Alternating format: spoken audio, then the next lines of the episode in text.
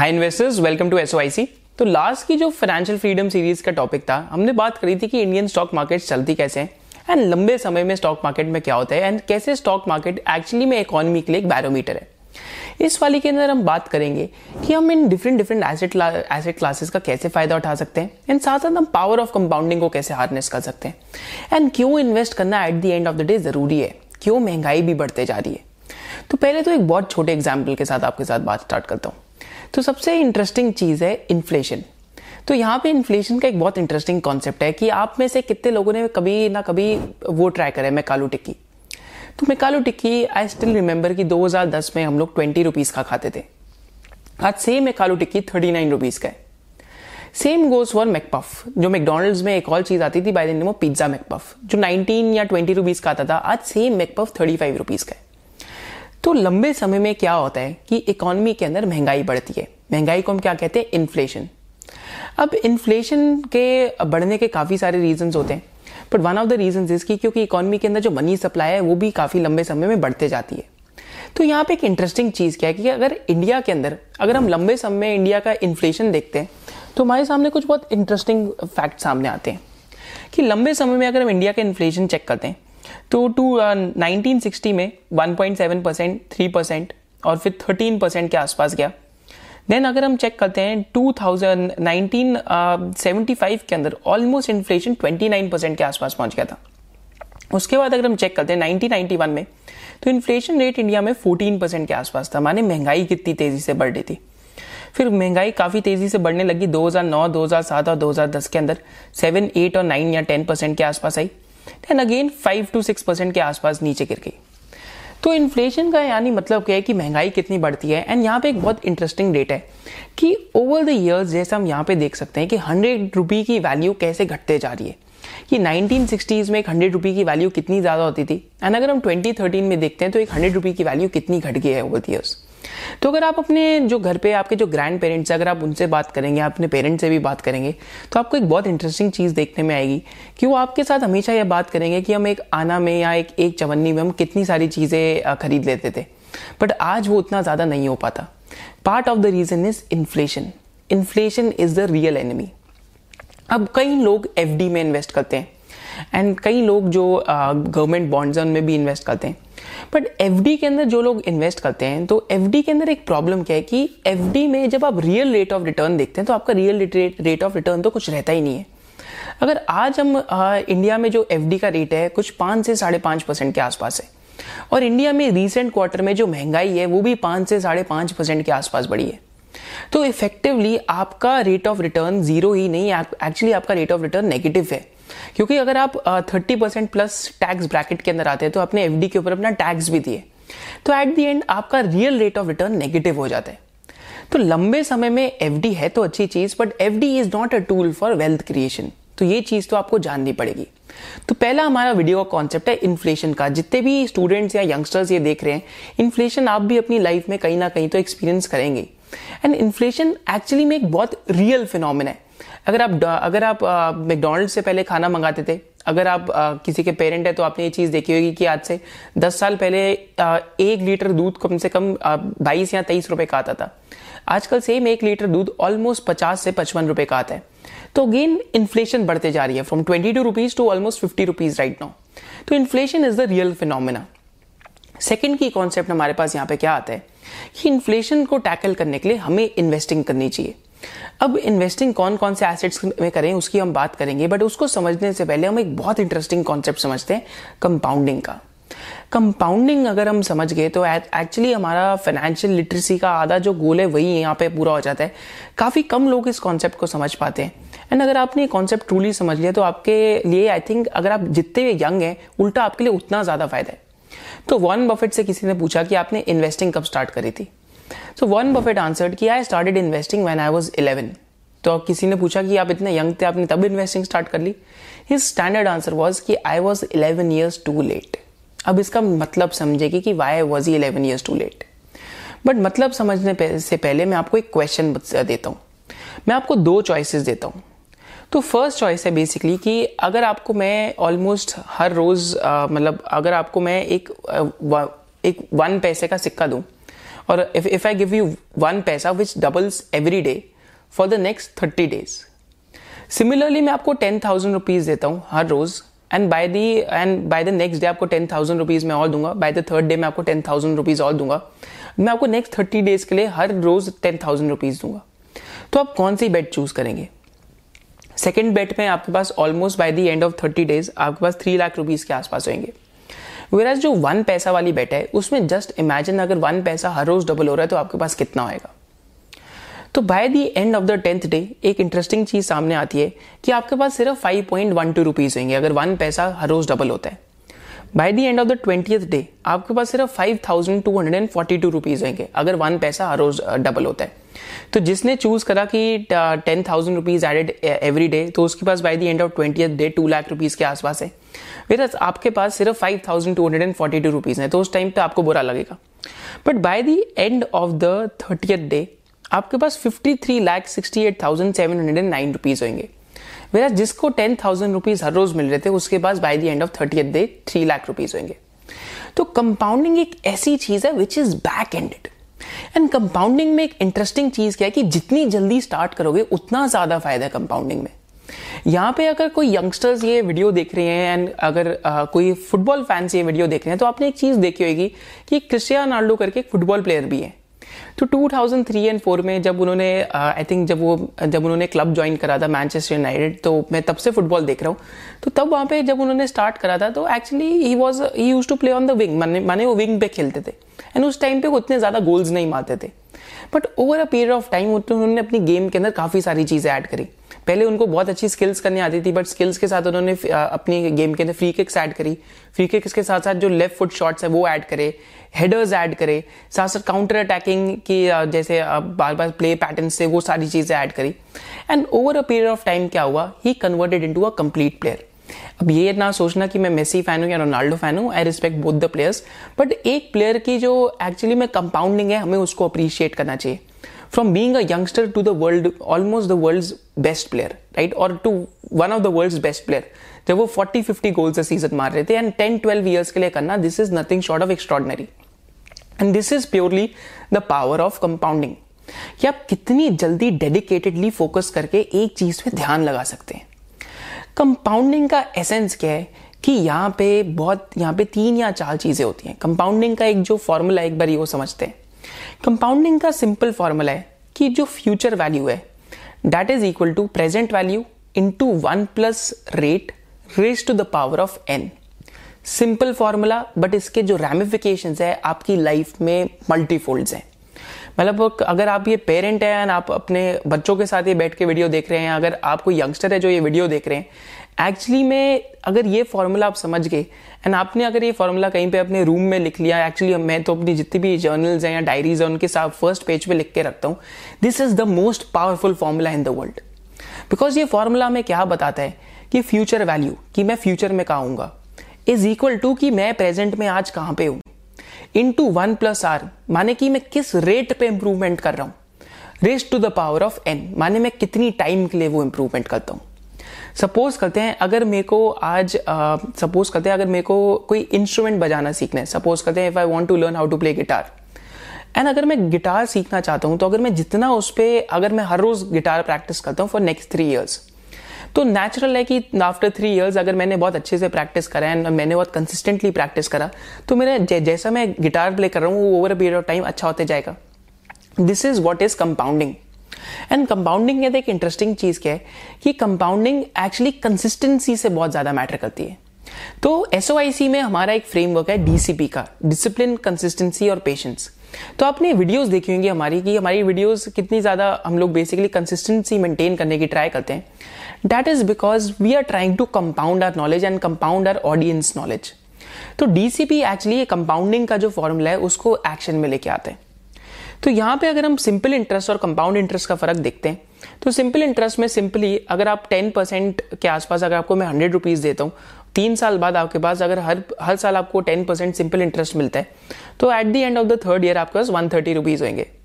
वेराज अगर हम compound interest की बात करते हैं तो कंपाउंड इंटरेस्ट में आपको इंटरेस्ट ऑन इंटरेस्ट मिलता है। अगर आपके पास फ़र्स्ट ईयर के एंड में 110 है तो सेकेंड ईयर के एंड में आपको 110 पे 10 परसेंट मिलेगा। तो that is 121 and third year के एंड में आपको 133.1 रुपीज़ मिलेंगे, क्योंकि आपको 120 के ऊपर 10 परसेंट मिल रहा है।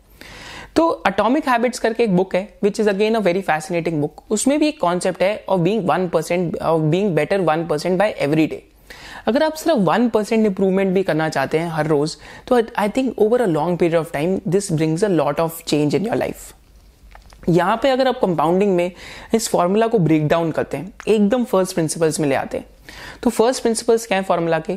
पहला तो है प्रेजेंट वैल्यू कि मैं आज क्या कर रहा हूँ या फिर आज मेरी स्टैंडिंग पोजिशन क्या है? सेकेंड यहाँ पे की प्रिंसिपल क्या है? रेट ऑफ़ रिटर्न यहाँ मैं किस रेट से इंप्रूव कर रहा हूँ। एंड थर्ड यहाँ पे क्या की प्रिंसिपल है? टाइम का। कि मैं कितने लंबे समय के लिए कर रहा हूँ या कितनी लॉन्जेविटी है मेरे अंदर? तो यहाँ पे अगर हम वन बफेट का एग्ज़ाम्पल देखते हैं तो पहले हम लॉन्जेविटी की बात करते हैं टाइम की। उसके बाद मैं रेट पे आऊँगा, फिर धीरे धीरे करके मैं प्रेजेंट वैल्यू पे भी आऊँगा। तो पहले हम बात करते हैं लॉन्जेविटी की। Over a long period of time अगर हम वन बफेट का रिटर्न देखते हैं तो एक इंटरेस्टिंग थिंग बार बार बाहर आती है कि कंपाउंडिंग बैक एंडेड है। माने वन बफेट का रेट ऑफ़ रिटर्न 1960s से लेके टिल ऑलमोस्ट 2019 तक 20 percent compounded annual growth rate है। माने 20 परसेंट सी है। बट उनका जो ये रेट ऑफ़ रिटर्न रहा है कंसिस्टेंट रहा है और यहाँ पे लॉन्जेविटी काफ़ी ज़्यादा रही है। तो एक इंटरेस्टिंग फैक्ट क्या आता है हमारे सामने कि by the age of 53 Warren Buffett का फ़र्स्ट बिलियन डॉलर अचीव हुआ था, जब वो 53 के हुए। वेर एज अगर आज हम एट द एज ऑफ़ 89 देखते हैं तो he has almost 83 billion dollars तो माने 53 की एज में, माने ज़िंदगी के पहले 53 इयर्स लग गए वन बिलियन डॉलर रन करते। बाकी के जो 30 पैंतीस साल थे, उसके अंदर ऑलमोस्ट उसके अंदर almost 82 to 83 billion dollars extra है। तो कंपाउंडिंग इज़ बैक एंडेड माने जितना लंबे समय के लिए करोगे, उतना ज़्यादा कंपाउंडिंग में बैक एंडेड का एलिमेंट है। कंपाउंडिंग के और और एलिमेंट्स देखने से पहले एक बार ये पता कर दें कि क्या क्या डिफरेंट एसेट क्लासेस एक इन्वेस्टर को अवेलेबल है। तो आज एक इन्वेस्टर के इन्वेस्ट करने के लिए मेजरली चार ही एसेट क्लासेस हैं, जिनकी हम बात करते हैं। पहला तो एफडी की जैसे हमने बात करी कि आज पाँच से साढ़े पाँच परसेंट के आसपास रिटर्न है। कई लोग एलआईसी की पॉलिसियाँ भी खरीदते हैं endowment plan which again in my view वहाँ पे ज़्यादा रिटर्न नहीं बनता। सेकंड यहाँ पे की एलिमेंट क्या रहते हैं कि कई लोग जो कमर्शियल रियल एस्टेट है, इसके अंदर भी इन्वेस्ट करते हैं। यहाँ पे six to seven percent historically rate of return बना कुछ कुछ जगहों पे प्रॉपर्टी ऐसी भी रही है जहाँ पे फिफ्टीन ट्वेंटी परसेंट केगर भी बना है लोगों को। थर्ड आज दिल्ली के अंदर जो रेसिडेंशियल रियल एस्टेट है, अभी मैं सिर्फ़ दिल्ली की बात कर रहा हूँ तो यहाँ पे सिर्फ़ टू परसेंट रेंटल यील्ड के आसपास है तो रेट ऑफ़ रिटर्न भी टू परसेंट ही रहता है। एंड फोर्थ हमारे पास स्टॉक मार्केट्स हैं, जहाँ पे twelve to fourteen percent return रहता है। लंबे समय में अगर हम सेंसेक्स का रिटर्न कंपेयर करते हैं बाकी एसिड क्लासेस के आ, के साथ तो लंबे समय में क्या होता है कि अगर आपने सेंसेक्स के अंदर अगर आपने हंड्रेड रुपीज़ इन्वेस्ट करे होते सिंस सिंस नाइनटीन एटीज तो सेंसेक्स के अंदर आपका वो अमाउंट अगर हम ट्वेंटी ट्वेंटी तक देखते हैं तो ऑलमोस्ट थर्टी थाउज़ेंड रुपीज़ के आसपास हो गया होता। मेरा एफ़ डी के अंदर वो अमाउंट कुछ बिलो फाइव थाउज़ेंड के आसपास होता। मेरा जो फिक्स डिपॉजिट मेरा जो गोल्ड है गोल्ड के अंदर भी अमाउंट कुछ fifteen to sixteen thousand rupees के आसपास हो गया होता। अब लोग स्टॉक मार्केट्स में क्यों नहीं इन्वेस्ट करते? पहला रीजन इसका ये जानते हैं। पहला रीजन है कि लोगों को बहुत ज़्यादा एक लॉस एवर्जन होता है। माने लोगों को लगता है अगर हमें लॉस हो गया तो। पर यहाँ पे मैं अगर आपको एक इंटरेस्टिंग डेटा दिखाता हूँ तो ये डेटा में क्या बताता है? कि यहाँ पे अगेन एक लॉन्जेविटी का एलिमेंट है। कि अगर आप लंबे समय के लिए स्टॉक मार्केट्स में रहेंगे तो उससे क्या होएगा? कि एक्चुअली में आपके लॉस होने की प्रोबेबिलिटी आपको काफ़ी कम हो जाएगी। लंबे समय में आप कैसे रह सकते हैं? सीधा अगर आप सेंसेक्स या निफ्टी के अंदर ही इन्वेस्ट करते हैं। माने सेंसेक्स और निफ्टी जैसे हमने बात करा था कि बैरोमीटर ऑफ़ द इकोनॉमी है। पर अगर आप लंबे समय में सिर्फ़ इनके अंदर ही इन्वेस्ट कर देंगे तो एक्चुअली क्या होगा कि आपका लॉस का प्रोबेबिलिटी कम हो जाएगा। तो यहाँ पे अगर हम डेटा देखते हैं तो लास्ट सेवन ईयर्स में अगर आपने सेंसेक्स के अंदर इन्वेस्ट करा होता तो आपका लॉस प्रोबेबिलिटी सिर्फ़ four point one seven percent था। माने सौ बारी में से सिर्फ़ चार बारी आपको लॉस होता out of hundred times four times whereas ten अगर आप टेन ईयर्स के लिए इन्वेस्ट करते तो आपकी लॉस की प्रोबेबिलिटी ज़ीरो थी। ट्वेल्व ईयर्स में भी ज़ीरो है एंड फिफ्टीन ईयर्स के अंदर भी ज़ीरो है। माने जितने लंबे समय के लिए आप इन्वेस्टर रहेंगे या इन्वेस्टेड रहेंगे तो आपकी लॉस की प्रोबेबिलिटी ज़ीरो होते जाती है सेंसेक्स के अंदर। तो गेन एक बहुत इंटरेस्टिंग चीज़ है। तो कई लोग जो वॉलिटिलिटी है, उससे घबराते हैं but volatility is a part of the business itself second यहाँ पर एक बहुत इंपॉर्टेंट रीजन है।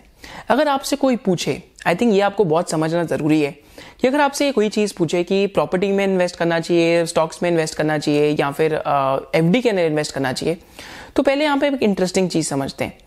जो बेंजामिन ग्रेम है who's the father of value investing तो उन्होंने एक बहुत इंटरेस्टिंग चीज़ बोली थी कि behind every stock there is a business right हर एक स्टॉक के पीछे एक बिज़नेस है। जैसा बिज़नेस करेगा, वैसा ही स्टॉक करेगा over a period of time तो एक चीज़ समझते हैं फाइनेंस के अंदर एक बहुत कन्वेंशनल सेइंग है that higher the risk is equal to higher the return and second एक इंटरेस्टिंग चीज़ क्या है? अगर कॉर्पोरेट या फिर अगर business houses six seven percent पे बोरो करते हैं तो फिफ्टीन टू ट्वेंटी परसेंट के आसपास रिटर्न तो कमाएँगे तभी अपनी जो बोरोइंग है उसको पे कर पाएँगे। तो इंटरेस्टिंग चीज़ क्या है कि इन दो की एलिमेंट्स की वजह से बिज़नेस का रिटर्न हमेशा रियल एस्टेट गोल्ड या एफडी से ज़्यादा होना चाहिए। क्योंकि अगर बिज़नेस का रिटर्न रियल एस्टेट से ज़्यादा नहीं रहा तो फिर 2004 से दो, 2004 से आठ वाली जो साइकिल आई थी कि सबने अपने जो बिजनेसेस बंद करके सब प्रॉपर्टी इन्वेस्टर बन गए थे वैसा होएगा। बट एट दी एंड सबको अपने बिजनेसेस में वापस आना ही पड़ेगा। क्योंकि बिज़नेस से ही वैल्यू क्रिएशन होती है सोसाइटी के अंदर। एंड साथ साथ बिज़नेस में क्योंकि ज़्यादा रिस्क है तो बिज़नेस के अंदर रिटर्न भी ज़्यादा रहता है। तो इस वजह से अगर कोई आपको ये चीज़ पूछे कि क्या आपको बिज़नेस में इन्वेस्ट करना चाहिए, क्या आपको स्टॉक में इन्वेस्ट करना चाहिए या तो क्या क्या आपको रियल एस्टेट में इन्वेस्ट करना चाहिए तो answer is simple stock is nothing but a piece of a business अगर बिज़नेस लंबे समय में अच्छा करेंगे इंडिया के तो स्टॉक मार्केट इंडिया की लंबे समय में अच्छा करेगी. टीसीएस ने पिछले लास्ट जब से टीसीएस लिस्ट हुआ है, काफ़ी अच्छा करा इस वजह से टीसीएस के स्टॉक ने भी काफ़ी अच्छा करा पीआई इंडस्ट्रीज़ एक कंपनी है जिसने लास्ट 12 साल में काफ़ी अच्छा करा है।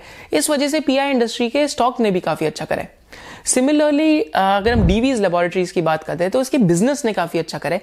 इसलिए डीवीज लैब्स के स्टॉक ने भी काफ़ी अच्छा करा है।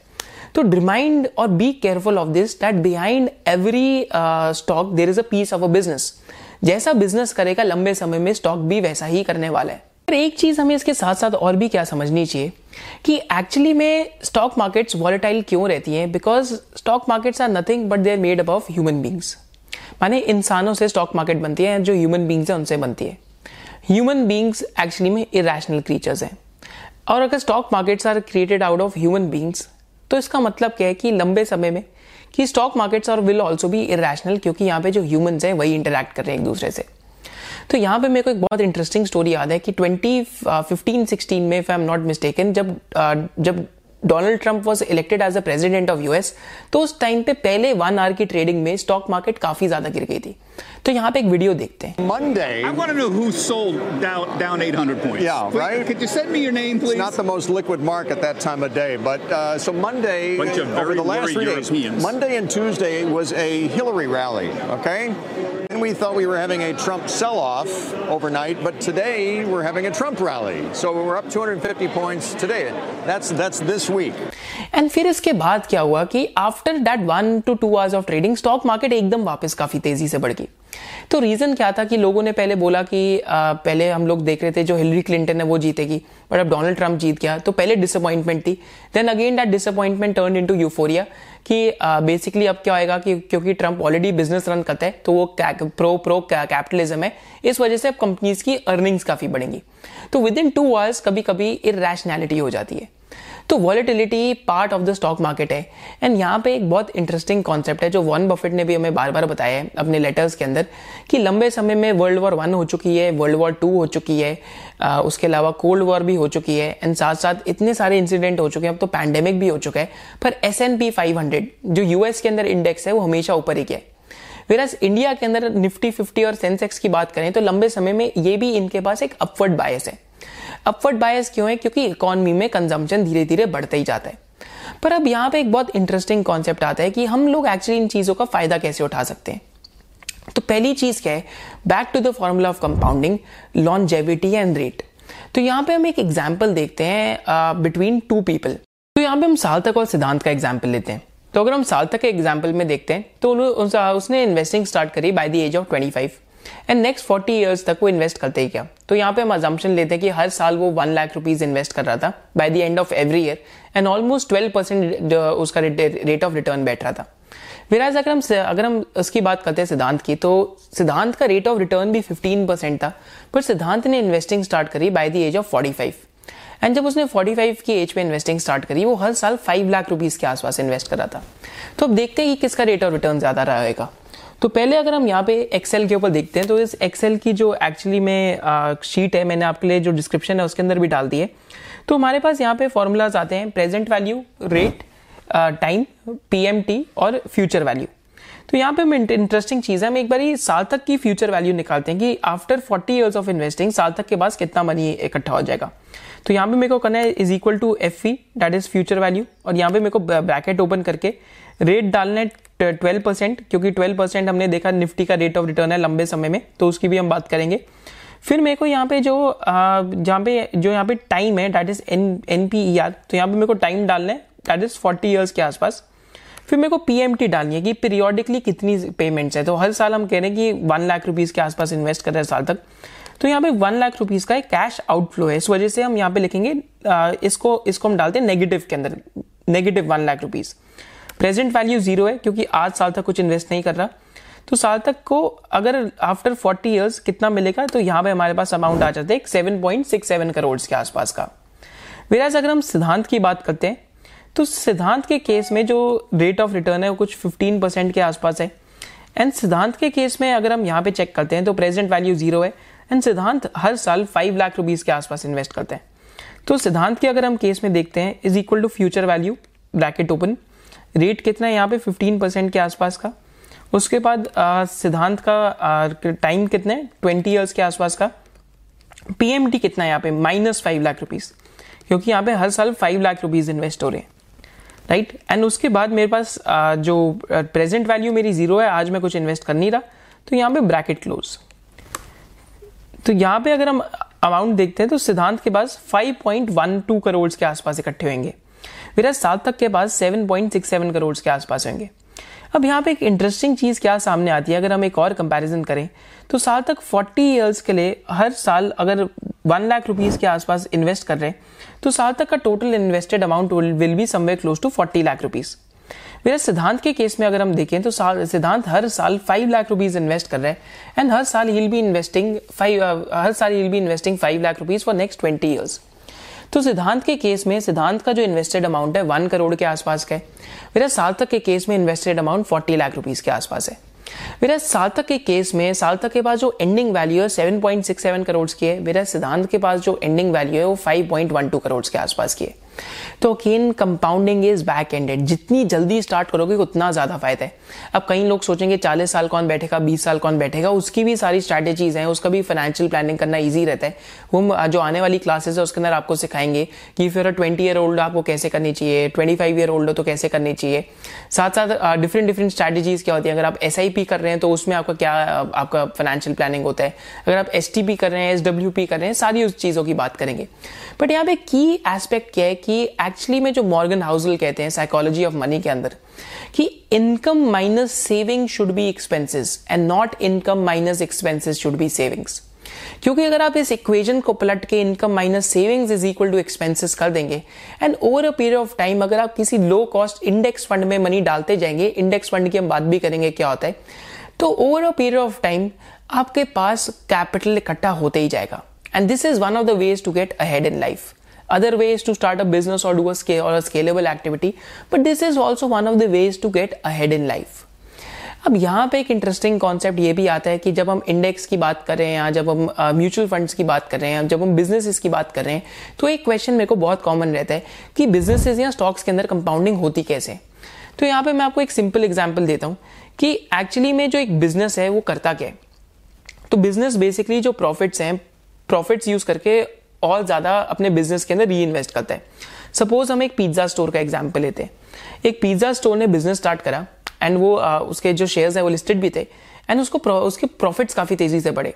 तो उसने प्रॉफिट री इन्वेस्ट करके दो पिज़्ज़ा स्टोर खोले जिसकी वजह से उसके प्रॉफिट्स और भी तेज़ी से बढ़े जिसको उसने री इन्वेस्ट करके चार पिज़्ज़ा स्टोर खोले। फिर चार पिज़्ज़ा स्टोर से उसने आठ पिज़्ज़ा स्टोर खोले एंड आठ पिज़्ज़ा स्टोर से उसने सिक्सटीन पिज़्ज़ा स्टोर खोल दिए। तो ऐसे धीरे धीरे करके उसकी प्रॉफिटेबिलिटी भी लंबे समय में बढ़ती गई एंड धीरे धीरे करके उसके बिज़नेस का स्केल भी लंबे समय में बढ़ता गया। तो यहाँ पे अगर मैं आपको एक जो फ़ेमस बिज़नेस है, अगर हम नेस्ले की बात करें, उसका अगर मैं आपको प्रॉफिट दिखाऊँ तो लंबे समय में नेस्ले की जो अर्निंग्स हैं, एक ही तरफ़ जा रही हैं, क्योंकि धीरे धीरे नेस्ले के अंदर एग्जैक्टली यही चीज़ होते जा रही है, कि धीरे धीरे उसकी प्रॉफिटेबिलिटी बढ़ते जा रही है। शेयर होल्डर्स को क्या फ़ायदा होता है कि कंपनीज़ बार बार जो डिविडेंड्स है, वो भी देती है एंड कभी कभी जो शेयर बायबैक है, वो भी करती है। टीसीएस के केस में इन्फोसिस के केस में शेयर बायबैक होते रहते हैं एंड नेस्ले के केस में जो डिविडेंड पे आउट है, वही काफ़ी ज़्यादा हाई रहता है। तो ये तो थी हमारी second class of basics and I hope आपको ये कुछ की लेसन समझ आएँगे कि पावर ऑफ़ कंपाउंडिंग कैसे काम करती है. सेकेंड आपको जो की लेसन पूरे कॉन्सेप्ट के अंदर समझ आएगा कि इन्फ्लेशन क्यों बहुत इंपॉर्टेंट कॉन्सेप्ट है. थर्ड आपको ये समझ आएगा कि डिफरेंट एसेट क्लासेस क्या है. फोर्थ आपको ये समझ आएगा कि इन्वेस्ट करना ज़रूरी क्यों है. एंड लास्टली आपको ये समझ आएगा कि जितनी जल्दी स्टार्ट करेंगे, उतना अच्छा है. एंड एक्चुअली में जो कंपाउंडिंग का क्रक्स है, आपको आई थिंक वो भी at the end of the day समझ ही आएगा। Thank you for joining us next class में हम ये ज़रूर देखेंगे कि different types of mutual funds क्या होते हैं and different types of passive investing tools क्या होते हैं। एंड हम जो डिफरेंट एसेट क्लासेस हैं, इनका और भी एक बार इन डेप्थ एनालिसिस करेंगे thank you for joining us hope to see in the next session of S O I C जय हिंद